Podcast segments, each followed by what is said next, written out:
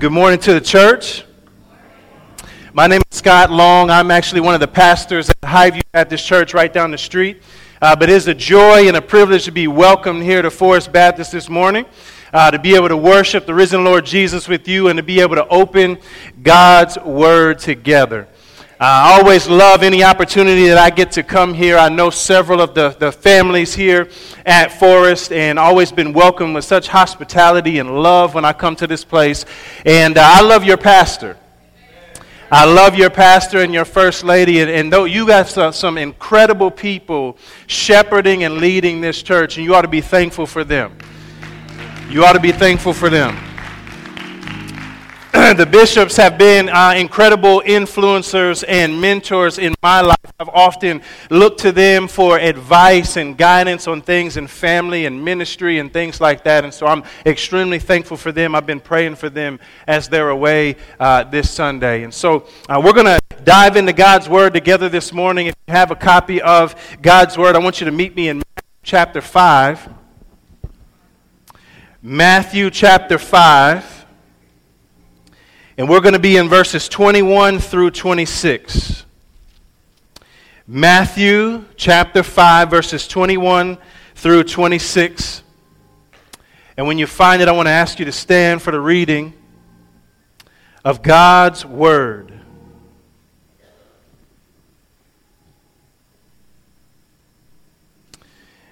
This is the Word of the Lord. You have heard that it was said to those of old, You shall not murder, and whoever murders will be liable to judgment. But I say to you, everyone who is angry with his brother will be liable to judgment. And whoever insults his brother will be liable to the council, and whoever says, You fool, will be liable to the hell of fire. So, if you are offering your gift at the altar, and there remember that your brother has something against you, leave your gift there before the altar and go. First, be reconciled to your brother, and then come and offer your gift. Come to terms quickly with your accuser while you are going with him to court, lest your accuser hand you over to the judge and the judge to the guard, and you be put in prison. Truly, I say to you, you will never get out until you have paid the last penny. The word of the Lord. Father, we thank you for this opportunity that we have to come here this morning and to worship you.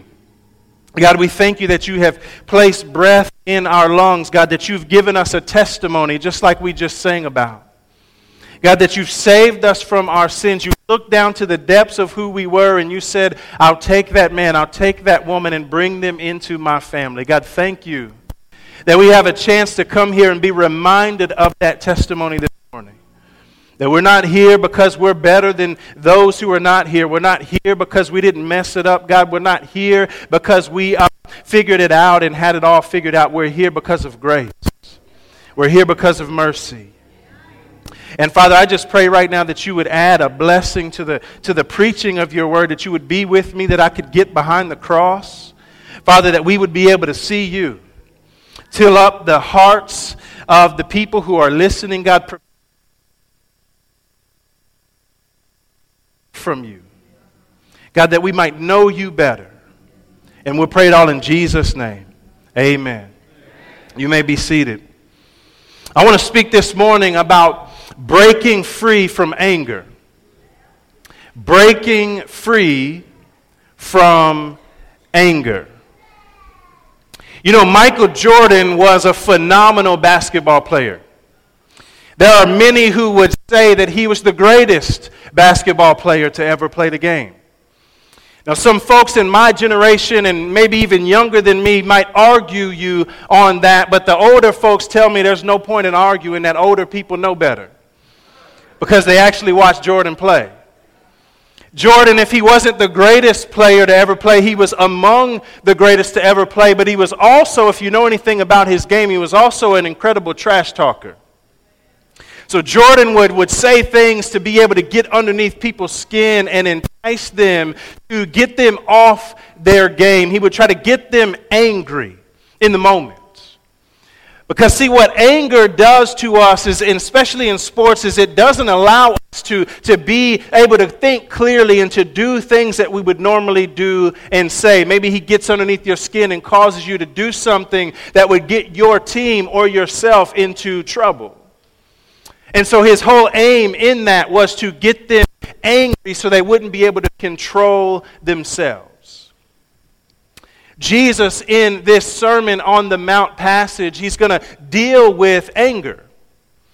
And he's going to warn us against anger, not just that anger causes us to not be in control of ourselves, but anger also sometimes leads us to do things and to say things against people that are hurtful and harmful, which make it sinful and dangerous.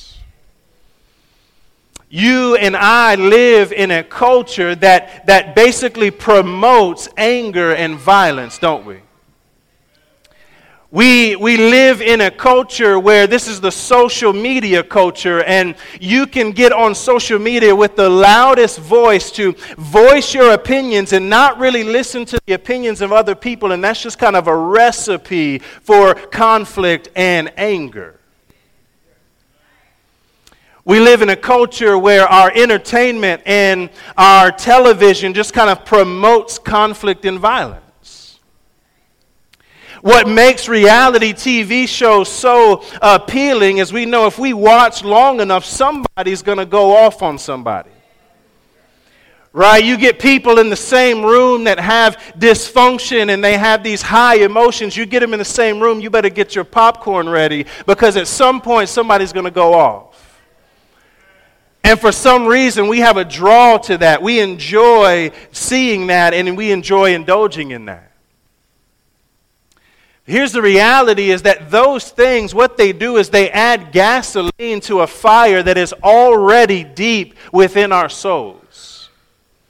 You and I are already prone to this thing called anger. It's like a ticking time bomb that's deep within us emotionally. And those things basically make the wick shorter and shorter and shorter. The Bible warns us over and over again against anger and what it can do, not just in your life, but what it can do in the lives of the people that we are angry with. The Bible tells us that we ought to be slow to speak and slow to anger because James says that the anger of man cannot produce the righteousness of God. The Proverbs warn us, and it says that a man who lacks self control is like a city that is broken into without walls. And so our anger in times in our lives can be like a prison that keeps us from walking in the will and the character of God. So, this morning, I want us to see what it looks like to, to be set free from that anger, to be set free from this thing that can be so destructive in our lives. The context of this passage comes out of the Sermon on the Mount. You all have been walking through Matthew chapter 5 and looking at the Sermon on the Mount. And the Sermon on the Mount is Jesus basically preaching what are the principles of being a part of my kingdom? right he's telling people what does it look like how does a life who is walking with jesus what does their life look like how is it described so we don't enter into the kingdom of God by changing the way we live. We enter into the kingdom of God by grace through faith in Jesus Christ. Amen. But here's what Jesus is going to show us is that once you enter the kingdom of God by grace through faith, he begins to change the way you live your life. Right? And so when I was young, my, my, I had some friends who used to, you know, act out sometimes in their behavior, and me kind of following along after them, I would act out sometimes in my behavior, and, and my mom would always get on to me about that, and I'd say something to her like this, you know, my, my, my friends are doing it. You know, everybody else is doing it. That's why I'm acting that way. And my mom would always say this. She'd say, well, well I'm not their parent. Right? I, am not their, their mother. You're in this family, and in this family, we do things differently. In the Sermon on the Mount, Jesus is saying, in the family of God, we do things differently. We handle situations differently. We treat people differently in the family of God. And, and so he begins to show us how he does that. Now, to really understand it, I want you to get your eyes on verse 17. Jesus tells us in verse 17 this Do not think that I have come to abolish the law or the prophets.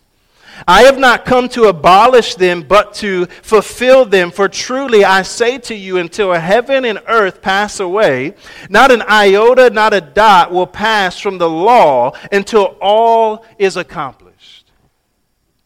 So, what Jesus is saying here is there were some who were wrongly led to believe that since he came and he was preaching mercy, since he came and he was preaching grace and forgiveness, that somehow he was coming to set aside the commands of God.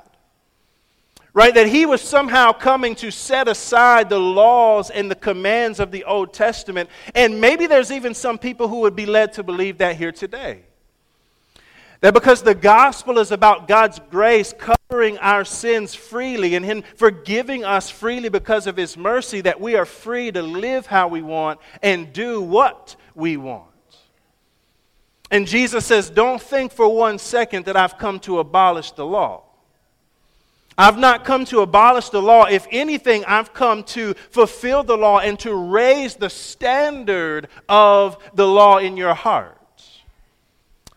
Because there's this thing that happens when we place our faith and our trust in Jesus. Not only does He save us, but He also comes to make His home within our hearts. He also comes by His Spirit to, to transform the way we think and to transform what our hearts begin to love and desire. And what He's going to show us is that there's a spirit behind the commands that He wants us to get in tune with. Now, there's the letter of the law, the do's and the don't do's, the outward conformity. But he's saying, I'm going to raise the bar to get you to think about what God thinks about, to get you to love what God loves. Yes, he's told us what to do and what not to do, but I want you to see the why behind why he told us to do that.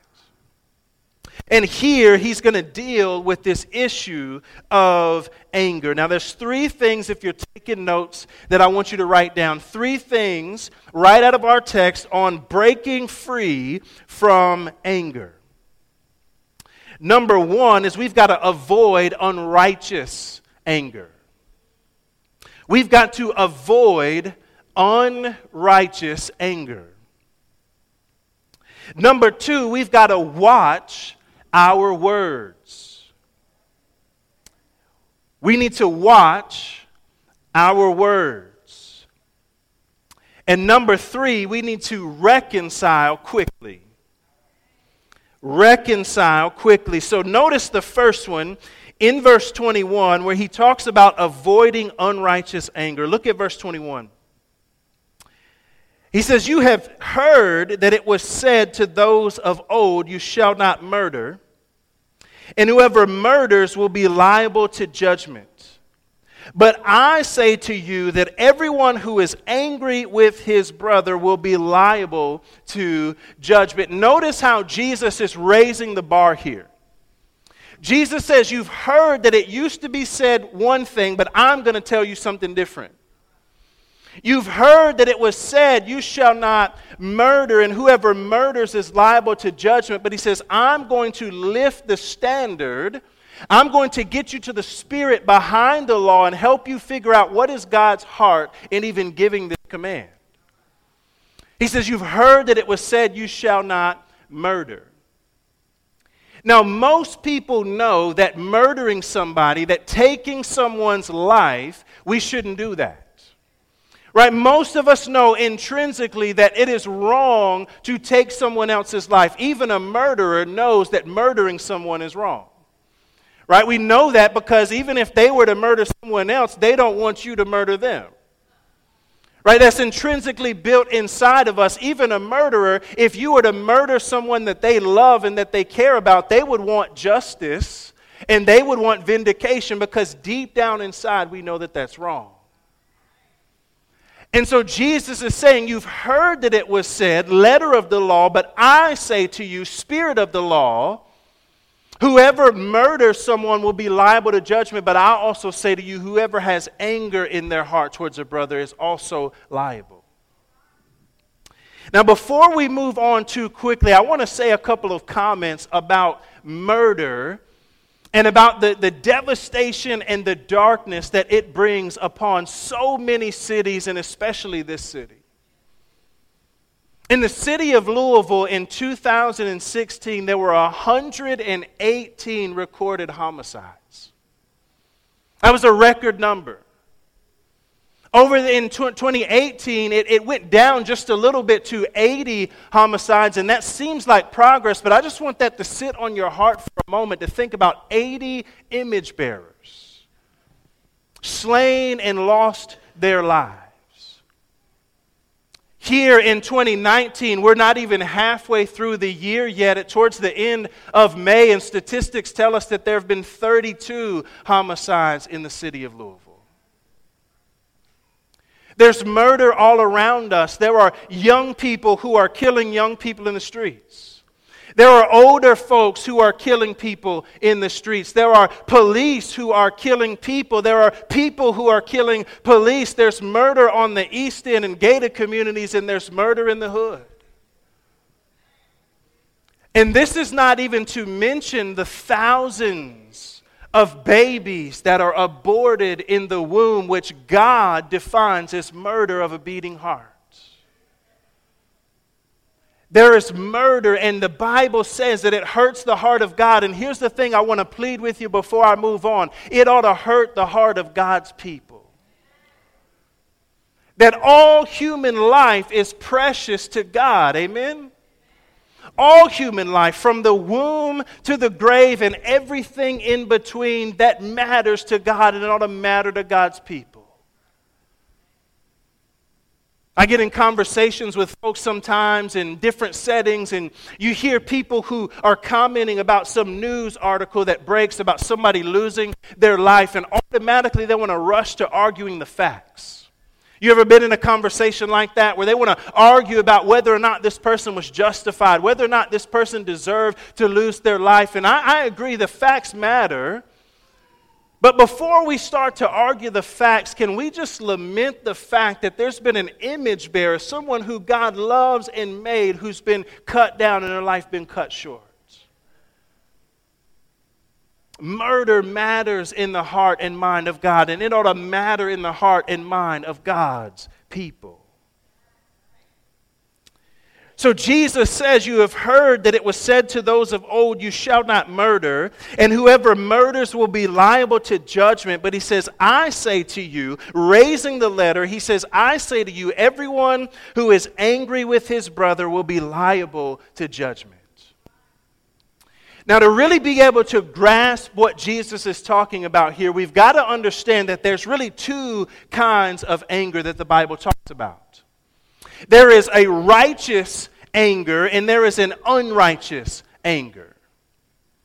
There is righteous anger that we see that even Jesus had in the scriptures. In John chapter 2 and later in the Gospels, he walks into the temple where he ought to be seeing worship taking place and he sees it turned into a marketplace. You remember the story? So he goes in there, and the people have, have turned it into a place of greed and materialism, and they make it a place that should have been about prayer for all the nations, worship for all the nations, and they've turned it into a place of personal gain. And Jesus got angry. Jesus began to flip over the tables and, and scatter their money across the floor and run them out of the temple with a, a braided rope. You want to see Jesus get good and angry, you pull some religious hypocrisy. Right? Jesus' harshest, most impassioned words were always to the Pharisees. Those people who took God's word and lowered it and took their traditions and raised them and made it hard for people to come to God in their hypocrisy. He got angry with those people. The Bible also tells us that God got angry in the scriptures. Right? That God's anger would burn against Israel when they would sin against him and they would live in idolatry, when they would complain against him. It says that God's anger burned. We don't always like to talk about an angry God, but the Bible says that he was angry against their sin and their idolatry. And in Ephesians chapter 4, Paul tells us there's this little line where he says, In your anger, don't sin. Suggesting to us that there is an anger that you can have that is right and that is good, but it can lead you into something that is not right and not good. And so, in every one of these cases, he's challenging us, and there's this reality that there is a righteous anger in the heart of God. When we belittle the name of God, when we do things that bring shame upon the name of God, when we do things that bring shame and dishonor among the people that God made in His image, this brings an anger in God's heart. And I hope it brings an anger in our hearts. When God's name is trampled upon and used for personal gain, that ought to, that ought to do something to our spirit. That ought to make us upset. But can I be honest with you in here this morning? A lot of times when I see people getting angry, even church folk getting angry, it isn't about the things that makes God angry. A lot of times when I see people getting angry in the church, a lot of times it isn't the things that are unjust and that are wicked. It's the things that, that we just got going on in our own heart. Right? I see people getting angry and vicious with each other over politics and policies. I see people getting angry and vicious with each other over lost people acting like lost people.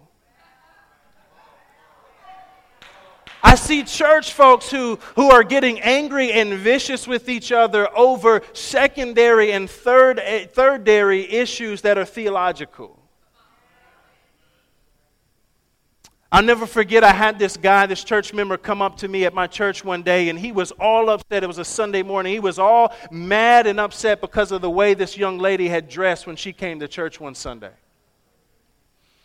And uh, she was dressed less than modest. You look at her, and you know her skirt was a little too tight. Her, her skirt was a little too too short, and she was hanging out in places that, that you know could, it's barely legal that she was hanging out in. And you know she came and she was worshiping that morning, and this brother was mad. He was fired up.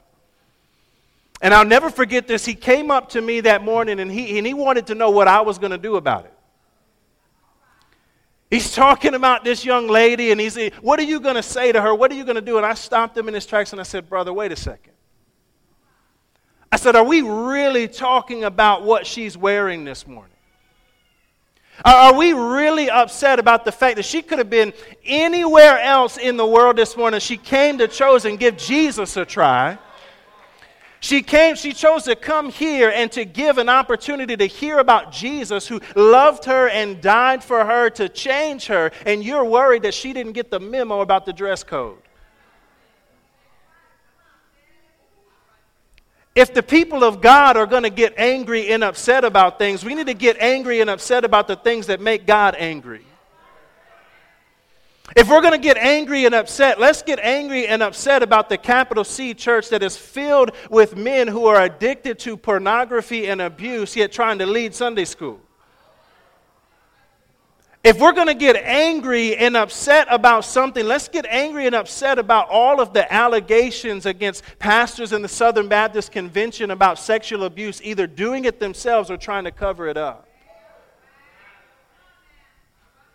If we're going to get angry and upset about something, let's get angry and upset about singing about how God so loved the world that he gave his only son for sinners and then shutting those sinners off from actually coming to Jesus. Because we put our traditions about what they should look like when they come to church over God's word. There's a righteous anger that happens in the heart of God over injustice and over belittling God's name that ought to make us upset, but I don't think that's what Jesus is talking about here. Jesus is talking about an unrighteous anger that begins with our sinful passions inside of us and leads us to do things that are wrong and harmful against our brothers and sisters. I want you to hear these words from James chapter 4. James chapter 4, it says this about anger. This is the anger I believe Jesus is getting at. What causes quarrels and what causes fights among you? Is it not this that your passions are at war within you? You desire and you do not have, so you murder. You covet and cannot obtain, so you fight and quarrel. You do not have because you do not ask, and you ask and do not receive because you ask wrongly to spend it on your passions. So there's an anger that you and I can have that starts because our heart is set on something other than God. There's an anger that can well up inside of us because our hearts are treasuring something other than God. And then when people come and they make that inconvenient or they become a threat to that thing our heart is set on, now we're angry with them. So maybe, maybe this sounds familiar to you. Um, my heart is set on that promotion at work. My heart is set on that position or that title, and somebody else gets it, and so now I'm angry with them. Maybe my heart is set on comfort and leisure, and you are adding stress and trial and hard work to my life, and so now I'm angry with you. Maybe it's that my heart is set on being respected and being revered in the eyes of other people, and you disrespected me, and so now I'm angry with you and I'm at odds with you. This is the kind of anger against your brother that Jesus is saying we are also liable to judgment. Now, the thing that I think we have to understand here is that Jesus Again, it's raising the standard of the law, the letter of the law, to the spirit of the law. And there are some of us who may have read the first part of what he said and thought, you know what, man, I'm good. You've heard that it was said, you shall not murder. And, and a lot of us would have checked out right there and said, well, I've never murdered anybody. I've never tried to murder anybody, so I'm, I'm good on that one. What's the next one? And Jesus says, No, no, no, I'm dealing with what's inside of your heart. I want to get into your heart. I want to get down to your soul. And if you've got murderous intentions in your heart towards another person, it's the same as if you murdered them. Right? That Jesus is talking about how the gospel lifts us and it, it lifts our desires to be righteous even over and above that of the Pharisees and the scribes. Because the gospel isn't just dealing with our actions, it's dealing with the motivations and the intentions behind our actions. And so, what this does is it lifts the standard so high that you and I aren't looking at our brothers and sisters and saying, Oh, I'm better than him because I haven't murdered. We, we're forced to look within ourselves and realize all of us have sinned and fall short of the glory of God. Right? That every single one of us have had unrighteous anger in our hearts towards another person that is set on our intentions and set on something that's deep within us that we need the forgiveness of God for. That we need the mercy of God for because we have unrighteous anger towards another person.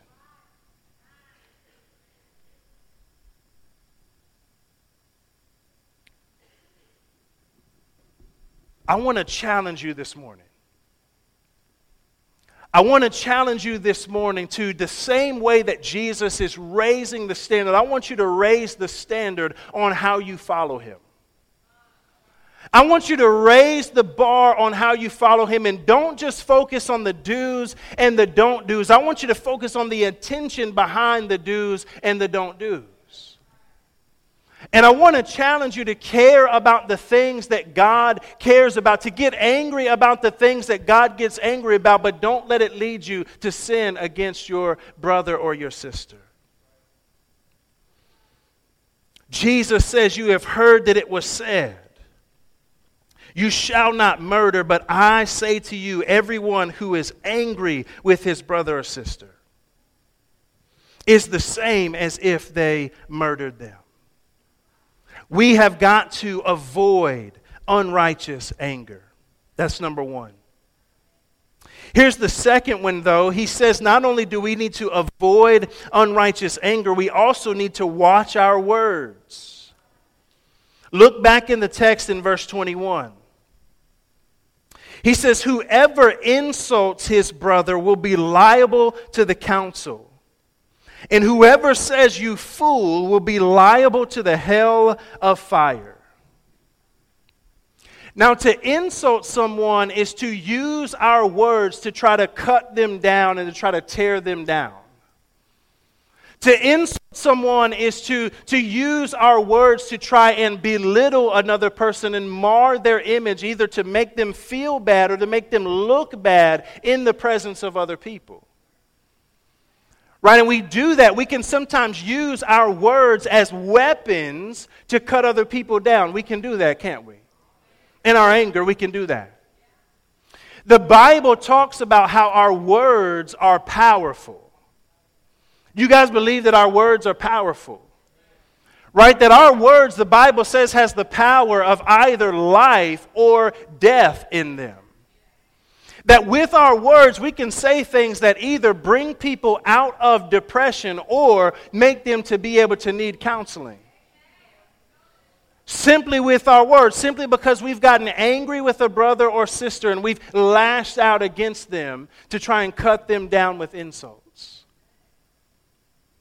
So I had an, auntie when I was growing up who, um, man, she could get good and angry at the drop of a hat. Right? It didn't take much for her to get set off. She was, she was holy enough to pray for you, but she was hood enough to lay hands on you, okay? In, in the name of Jesus, she was hood enough to do that. How many of y'all got an auntie like that in your family? How many of you this morning, you're that auntie in your family? You, you, you don't have to raise your hand, but, but we can go there, right? And she used to put some words together. She used to say some things to people and about people that I didn't even know could go in the same sentence. She could use some words, and her intention for using those words were always to cut people down and to harm them. And if you've ever been on the other side of one of those sessions right there, you can know how that feels on the inside. That can feel like death. Because what we do with our words is we begin with insults which attacks a person's identity. And then what we do is we move into um, we move into humiliation, which really begins to attack their purpose and their dignity. And then what we start to do when we get good and angry is we start to, to bring threats upon their life, which, which really starts to attack their worth. And what Jesus is challenging us with here is he says, You're doing this to brothers and sisters in Christ. People that Jesus died for, people that Jesus shed his blood for. He says, You're insulting them and speaking about them in this way. Whoever insults his brother is liable to the council. What I think Jesus desires the people of God to do with our words is not to tear people down with our words, but to build people up with our words. Right? That, that you and I, again, we have the ability to speak either life or death. And even when we have a reason to be angry, there, the Bible tells us there's a way to go about speaking to people and telling them the truth. So, is it true that sometimes there are people in our lives who, who need to be told about themselves? Is it true that sometimes there are people in our lives who do ungodly things and they need to be rebuked? That, that sometimes when that happens. But the Bible tells us that when we speak truth to people, we ought to speak truth to them in love. The Bible says that our words ought to be seasoned with grace. You can rebuke somebody and not have to tear them down to be, to be able to do it. Because the ultimate aim isn't just rebuking them, the ultimate aim is restoration. Amen? The ultimate aim is bringing them back to repentance, not cutting them down and condemning them. And he says, so he says, watch your words, watch how you speak to people. He goes on in the next phrase and he says, Whoever says you fool will be liable to the hell of fire. Fool has a really strong weight to it in the Bible, it has a really strong connotation. My grandmama used to really point out this verse to me, and she would say, No, don't, don't go calling nobody a fool. I never used to understand that. I'm like, Grandma, they're, they're acting foolish. Can't I call them, why can't I call them what they're acting like? She didn't play that because the Bible has a huge connotation with the word fool. In Psalms chapter 14 and verse 1, it says, The fool says in his heart, There is no God. The Proverbs give us warning after warning, and it shows us over and over again about how fools act godless and without God in the world. And so, in the Bible, to call someone a fool isn't just to say that they're stupid or dull, it's actually to make a judgment on their character and say that they're in need of judgment from God. So it's to maliciously with our words, not just to say that someone is stupid, but to say that they are godless and in, in facing God's condemnation. And the question I want to ask us this morning is who are we to be able to make that kind of statement about another person? With all of the things that we've done, with all of the mess that's in our lives, who are we to stand over another person as their judge? And so he says to call another person a fool is on par with the judgment that's deserving of a murderer. He says the hell of fire. Now, Saints, this isn't my sermon this morning, but, but hell is a real place. We don't like to talk about it a whole lot because it's not popular in our culture, but hell is a real place. The Bible talks about hell as a place of conscience torment. The Bible speaks about hell as a place where the, the worm never dies and the fire is never quenched, where those who have rejected God and rejected His word will spend eternity separated from Him. It's not popular, but beloved, it's true. And here I want you to see Jesus saying that, that yes, that's a place where unrepentant murderers go, but it's also a place that those who cut down their brothers and sisters with their words will spend eternity being judged or separated from God. Now, we would say, man, somebody who takes somebody's life in cold blood deserves to go to hell, but what about those who have murderous thoughts in their hearts? What about those who try to cut people down and harm people with their words and their insults? I believe First John helps us here really kind of understand why Jesus is so harsh with this statement. First John chapter 3, listen to these words.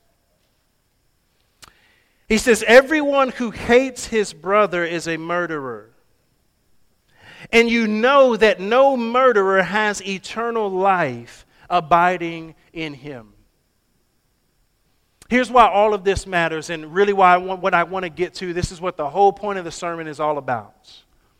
Why God cares about this so much is because that brother or sister that you have hateful thoughts about, that brother or sister that you are speaking maliciously to, is a child of God that God loves and that God made and that God cares about. I need you to understand that. I need you to feel the weight of that this morning. That's why this matters. It's not just that you're calling any old somebody a fool, it's that you're calling God's child a fool. Right? It's not that you're just, you know, speaking out against and speaking sideways to any old somebody. You're speaking sideways to somebody who was created by God in his image. It's not just that you're treating somebody who is a lifeless, inanimate object, it's that God made them and God loves them, and that's why this matters. It's that our unrighteous anger leads us to be ungodly and hurtful towards people that God loves and that God made. And so we need His help to break free from anger this morning. We need His grace and His mercy to start seeing people the way that God sees them. To start seeing people the way and loving people the way that God loves them. That He died for them, He loves them, and He shed His blood in order to save them. So we got to watch our words. Not only do we got to avoid unrighteous anger, we've also need to watch our words. Here's the last one is we need to reconcile quickly. We need to reconcile quickly. Notice what he says in verse 23. He says, If you are offering your gift at the altar, and there remember that your brother has something against you, he says, Leave your gift there before the altar and go. Be reconciled to your brother and then come and offer your gift. Jesus says to us here that our anger in our hearts, our conflict that we have with brothers and sisters, it hinders our ability to be able to worship the Lord. The altar was the place of worship. It was the place where the people who were listening to Jesus teach would have gone over and over again in order to worship him through the priest. People would come to be able to offer their thanksgiving, to be able to offer their sacrifice to the priest at the altar. It was the place of worship. Well, how many of you know this morning that because God is a holy God, that we can't worship Him just any old kind of way? Right? That because God is holy, the Bible talks about the fact that if you're in blatant sin, if you're in blatant contradiction to the commands of God, that you can't just come and go through the rhythms and the motions of worship and think that that's going to be okay. God told the people of Israel through the prophet Hosea, He said, I delight in steadfast love and not sacrifice. He said, I delight in, in mercy. I delight in you having compassion on people and not your burnt offerings. And that's because the people of Israel were living in idolatry. The people of Israel were continually and constantly rebelling against God and fashioning idols for themselves and came into the altar thinking that they could just offer a lamb and that was going to make it okay. God says, I don't want your lamb, I want your heart. I don't want your sacrifice. I want your heart to be truly repentant and I want you to be desirous to change. And so here's what Jesus says Jesus says, if you've got um, unrepentant conflict, if you've got anger, if you've got beef with a person in your life, and you're on your way to church to get your worship on, he says you need to full stop and go and reconcile with that person first, and then come and worship me. Jesus says if you and them ain't right, then you and me ain't right. And so you need to go and reconcile with that person. He says, Go and leave your sacrifice at the altar and go and be made right with your brother. Now, here's why I think that's a word for some of us today is there are some of us in this room today who you haven't been talking to somebody in your family. You've had conflict with somebody in your family since 1994. And you've been holding on to bitterness and resentment and unforgiveness to another person in your life that God is saying you need to deal with that before you come in here and worship me. right? That it's amazing to me how we can be those who come and worship God for fixing the, the beef and the tension that, that He had with us, and then we withhold that from somebody else who's wronged us. The very core message of what we believe as Christians is about forgiveness, isn't it? So, how are you and I going to be those who withhold forgiveness against somebody who's wronged us? Jesus tells a, a parable in Matthew chapter 18 about forgiveness. In Matthew chapter 18, Peter comes to Jesus and says, Jesus, I know about this forgiveness thing, but, but how, how often am I supposed to forgive? How many times is my brother going to offend me? Is my brother going to do something against me and I'm supposed to just keep forgiving him? And Jesus tells this story, and he says in this story that there was a man who owed a debt of about 10,000 talents. A talent, one talent, would have taken a person, an average worker, 16 years to be able to pay off. This guy owed 10,000 of them. And literally, it talks about in the story how the person who he owed the debt to uh, simply in mercy forgave his debt. He simply said, Your slate's clean and I forgive you. Go and be in peace. But then, ironically, it says that literally this same guy goes out and he finds a guy who owed him a debt that was the equivalent of about $10. And the scripture says, Jesus says that this guy went and he choked this other man out and said, Hey, pay me back what you owe.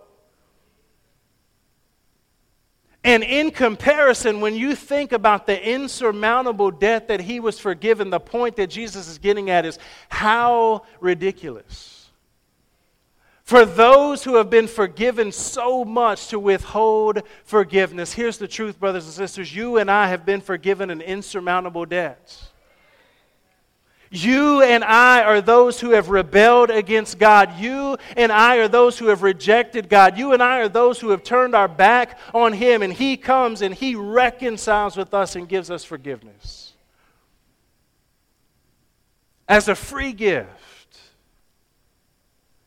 And so he says it's on us not to wait for them to say, I'm sorry. Not to wait for them to try and reconcile with us, but for us to leave our gift at the altar and go and be reconciled to them. Here's what it says in verse 25 as I close. He says, Come to terms quickly with your accuser while you are going with him to court, lest your accuser hand you over to the judge and the judge to the guard and you be put in prison. He says, Truly I say to you, you will never get out until you have paid the last penny. Here's what Jesus is saying. Jesus is saying not only do we need to reconcile with those who have wronged us, is that we need to do it quickly. We need to do it quickly. We don't need to put it off. That there's that person in your life that, that, that you need to forgive who maybe they don't deserve your forgiveness. Maybe they've done something that is foul and wrong, but he says, by the power of the Spirit, you need to go handle that today. You need to go forgive that person. You need to go and say you're sorry for the part that you played in that conflict. And he says you need to do it quickly. What I believe all, Jesus is also showing us here is the, the danger of what happens when you and I can't settle our conflicts in house. When you and I allow our conflict with each other to rise out of our relationship with each other and out of the church and even into the world. He talks about the court. He talks about the judge. He talks about the guard, all of which are dealing with the situation probably not based on the principles of the kingdom of God. Now, you and I are supposed to be walking by those principles, but the people who don't know God are probably not going to be walking by those principles. And so there's a danger here about our witness to our community, our witness to unbelievers, when we don't know how to deal with conflict and anger within the church. Here's the thing that we got to understand, saints, is when we are at each other's throats and we are having conflict with one another, the unbelieving world is watching and they're taking notes. They're watching and they're wondering, they're trying to figure out do the people of God deal with conflict and anger any differently than the rest of us? So, my wife recently had a, an issue on Facebook where there were some people who were saying some things and start stirring up some things with her. And um, they started to get kind of, you know, you know, petty and started writing her some inboxes and saying some passive aggressive things to her that weren't kind. And the world would typically deal with that. How would the world deal with that? The world would deal with that by saying, oh, it's on. It's time to get on here and give my two page status. Right? The world would say it's time to get on here and, and, and put them on blast and talk about them and tell them about themselves. And, Saints, there used to be a time when maybe me and my wife would have done that. Maybe there used to be a time when we have done that. But this particular time, by God's grace, we got together and we, we started reading the Proverbs and we started praying and asking God, God, how do your people handle stuff like this? How do your people deal with anger and conflict? How are your people salt and light in a dark world? And we were led to meet with those people face to face and to talk it out in a gentle way. And there's two things that happened, two things that I want to leave you with. Number one, that conflict resolved itself pretty quickly. And number two, the people that we were dealing with and the people that were watching it go down saw something about how the gospel of Jesus Christ empowers the people of Jesus Christ to deal with conflict and anger in a different way. Jesus tells us in Matthew chapter 5 that we are to be salt and light in a dark world, doesn't he? That we are to be those who press into a dark world that is filled with anger and that is filled with malice and that is filled with hatred. And we should show them something about the love of God and about the forgiveness of God and about how God's people deal with conflict. And it ought to be an aroma of Christ to them that would lead them to believe in the things that we say we believe in. Here's the truth, saints. All of the argumentation and all of the conflict that I see in the body of Christ, it isn't saving people. It's not regenerating people's souls to see us so angry and so bitter and so divisive towards one another. We ought to be a compelling people. We ought to be a people whose lives give off an aroma of Christ that somebody says, I want some of that.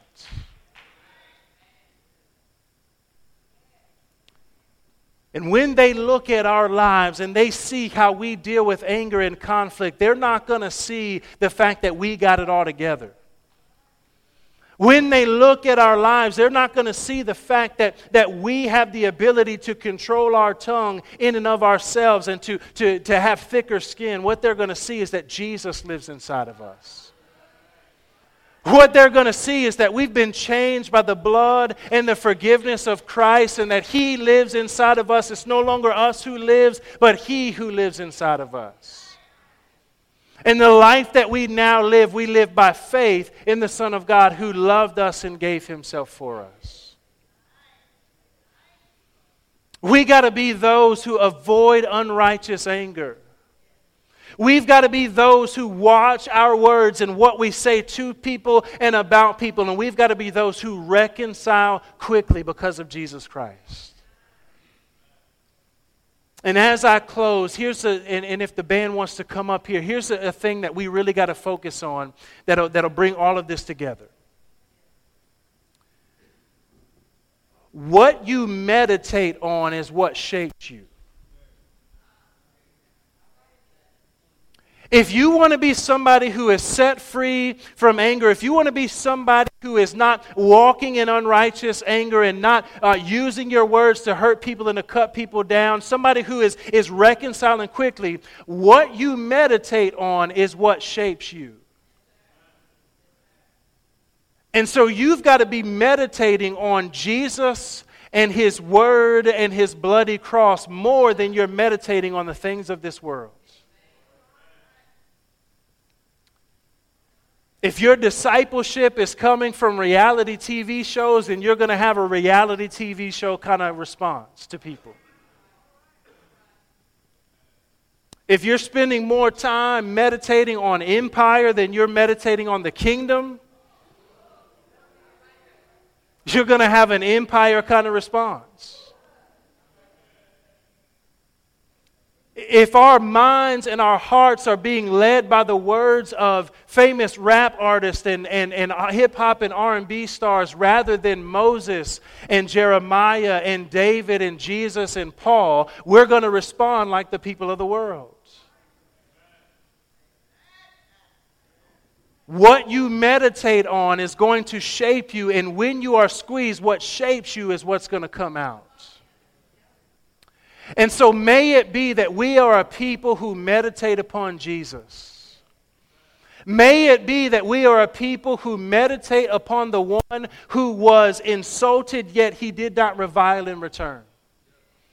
May it be that you and I are those who meditate upon the one who was just, though he was treated unjustly.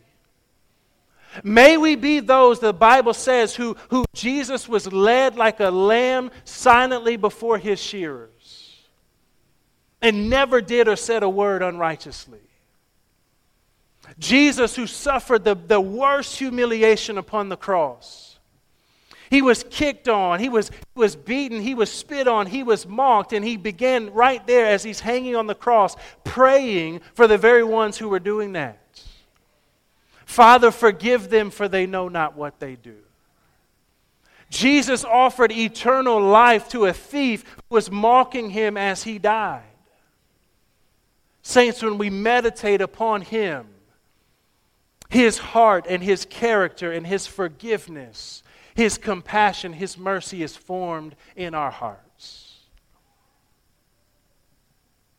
Let Jesus be the one who fights your battles. Let Jesus be the one who vindicates those who have wronged you. Let Jesus be the one who is the resurrected judge of all the earth, who's going to come back and right every wrong that's ever happened in this life. Let him be the one who stands before you. And be set free this day from anger by turning to him and by trusting in him and by falling upon his grace. As we stand to our feet all over the room, I want to give you an opportunity this morning just to respond to Jesus. To respond to the one who poured his life out for you. Yes, we know that it says in the Word of God, you shall not murder another person, but do you have anger in your heart? Do you have bitterness and hatred and unforgiveness in your heart this morning? If so, you need to be forgiven. You need to fall upon the grace of the Lord Jesus Christ, to turn to Him, to repent, and ask Him to give His grace to you. We need to be set free from anger this morning. We need to set, be, be set free from the way that we use our words to people and about people. We need His forgiveness.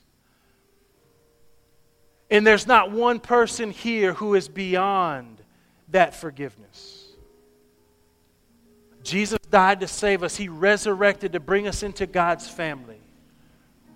And may we look to Him and ask Him for His help to be set free from anger today. Let me pray for you. Father, I thank you for these sweet people of God. I thank you for these people who receive your word and listen to your word and want to be changed by your word. God, thank you for the way you love us. Thank you that we have wronged you and belittled you and come up against you as your enemy, yet over and over again you grant us forgiveness. Thank you, Father, that that forgiveness is free. We don't have to earn it. Yes. And thank you, Father, that that forgiveness changes the way we interact with people. Yes, Lord. God, your family does things different, and I pray that you would set us free this morning to do things differently by your power and not our own. And we'll pray all of these things in the precious, precious name of Jesus. Amen. Amen.